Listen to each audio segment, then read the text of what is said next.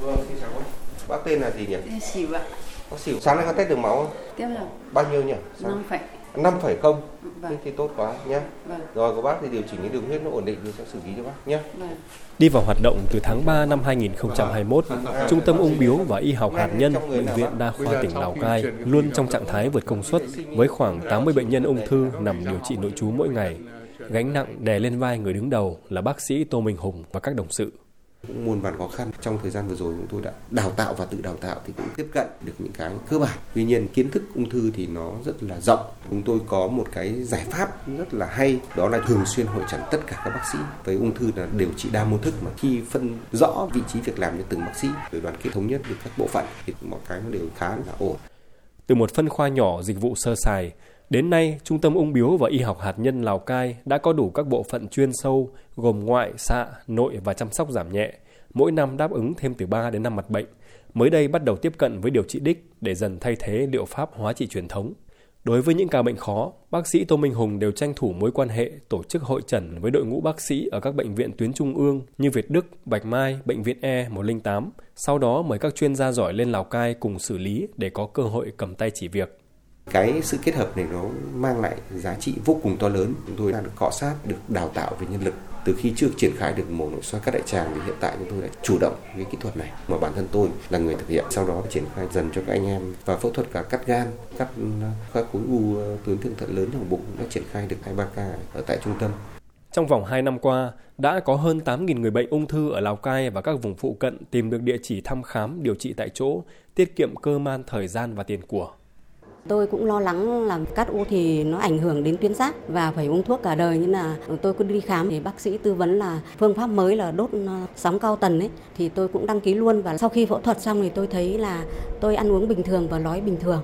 Sau lúc mổ về đến phòng này thì được các các à, sĩ y tá chăm sóc rất tận tình và bây giờ tôi thấy rất à, an tâm và không bị sốt, không bị sao cả. Trước khi mổ thì nó bác sĩ đo men gan là à, lên hơn 200 nhưng bây giờ đã xuống hơn 60 rồi đi lại nó khó khăn nói chung là nó nhiều cái phức tạp tốn kém nhiều thế tôi tính về trên này chị được 5 đợt rồi đấy thế thì nói chung là cũng là đỡ nhiều rồi Tuy nhiên, phía sau những thành công bước đầu ấy, ít ai biết vị bác sĩ chuyên khoa ngoại Tô Minh Hùng không ít lần rơi vào khủng hoảng tinh thần trước những thách thức chuyên môn khi lớp cấu trúc giải phẫu liên quan đến chứng bệnh ung thư luôn biến đổi phức tạp.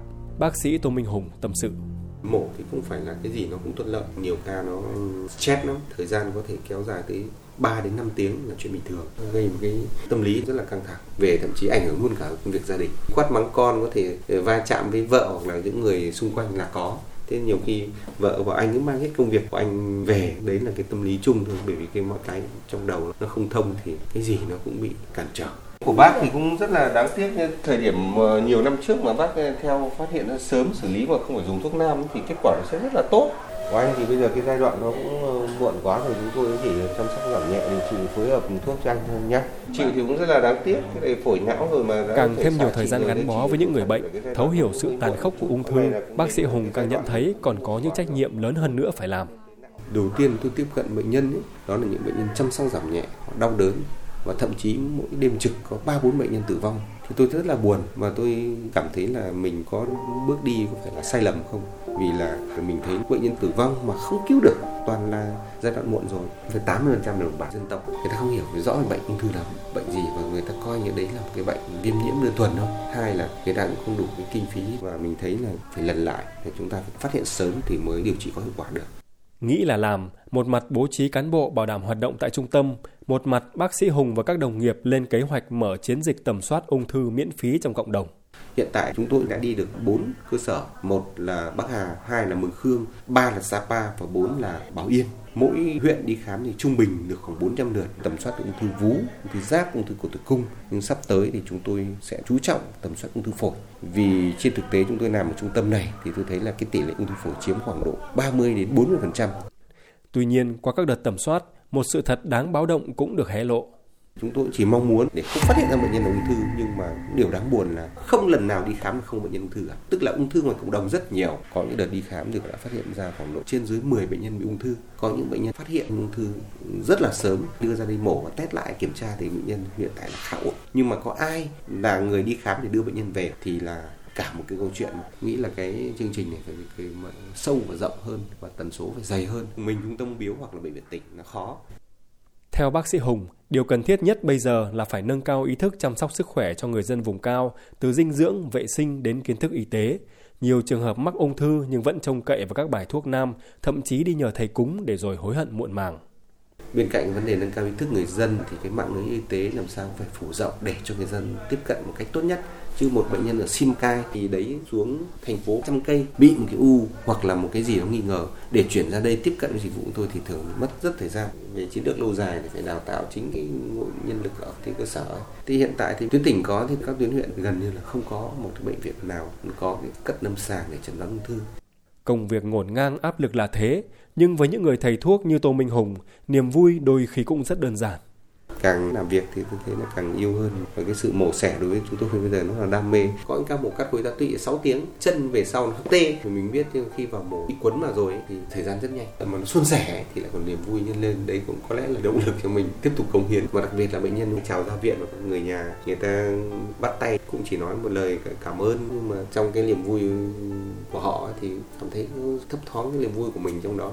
Tôi ấn tượng với một bà mẹ 32 tuổi, sinh được ờ, ba người con. Bệnh nhân phát hiện u não rất là to. Vào với chúng tôi thì cũng khó tiên lượng hoặc ảnh hưởng đến tính mạng hoặc di chứng về sau. Thế nhưng xúc động nhất là cái ngày này cũng vô tình lướt qua cửa sổ thì thấy gọi các con đến, nói trong phòng như này là, nếu mà mẹ đi thì phải ngoan ngoãn theo lời bố người anh và dạy em khôn lớn gần như xác định trước. Nhưng rất may ca mổ thành công. Bệnh nhân này thì sống trở lại bình thường, là niềm vui vỡ hòa. Đấy là cái cảm giác mình nhớ nhất và ngay trong những làn danh sinh tử, khi người thầy thuốc phải chạy đua với thì giờ để cứu chữa được nhiều người bệnh hơn thì cũng chính là lúc giúp bác sĩ Tô Minh Hùng rút ra những bài học lớn về cuộc sống vào đây, nhìn thấy cuộc sống chậm lại rất nhiều. Một ngày đi buồng khám một loạt những bệnh nhân nhiều. Nhiều khi khám buổi sáng, thậm chí người ta vẫn nói chuyện với mình. Buổi chiều bệnh nhân tử vong mà nhiều đối tượng này còn rất trẻ. Cái ranh giới giữa cái sống, cái chết, cái mong manh thì là cuộc sống nhiều khi phải chậm lại. Ai cũng mong muốn vươn lên, mong muốn có tiền, tài, địa vị, danh vọng. Nhưng làm sao sống cho nó đúng và sống cho thực sự là có ý nghĩa.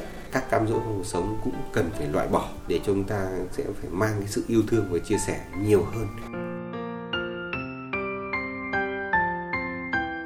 Bài học sau gần 20 năm gắn bó với nghề y của bác sĩ Tô Minh Hùng có lẽ cũng là bài học chung cho tất cả chúng ta để yêu thương tiếp nối yêu thương.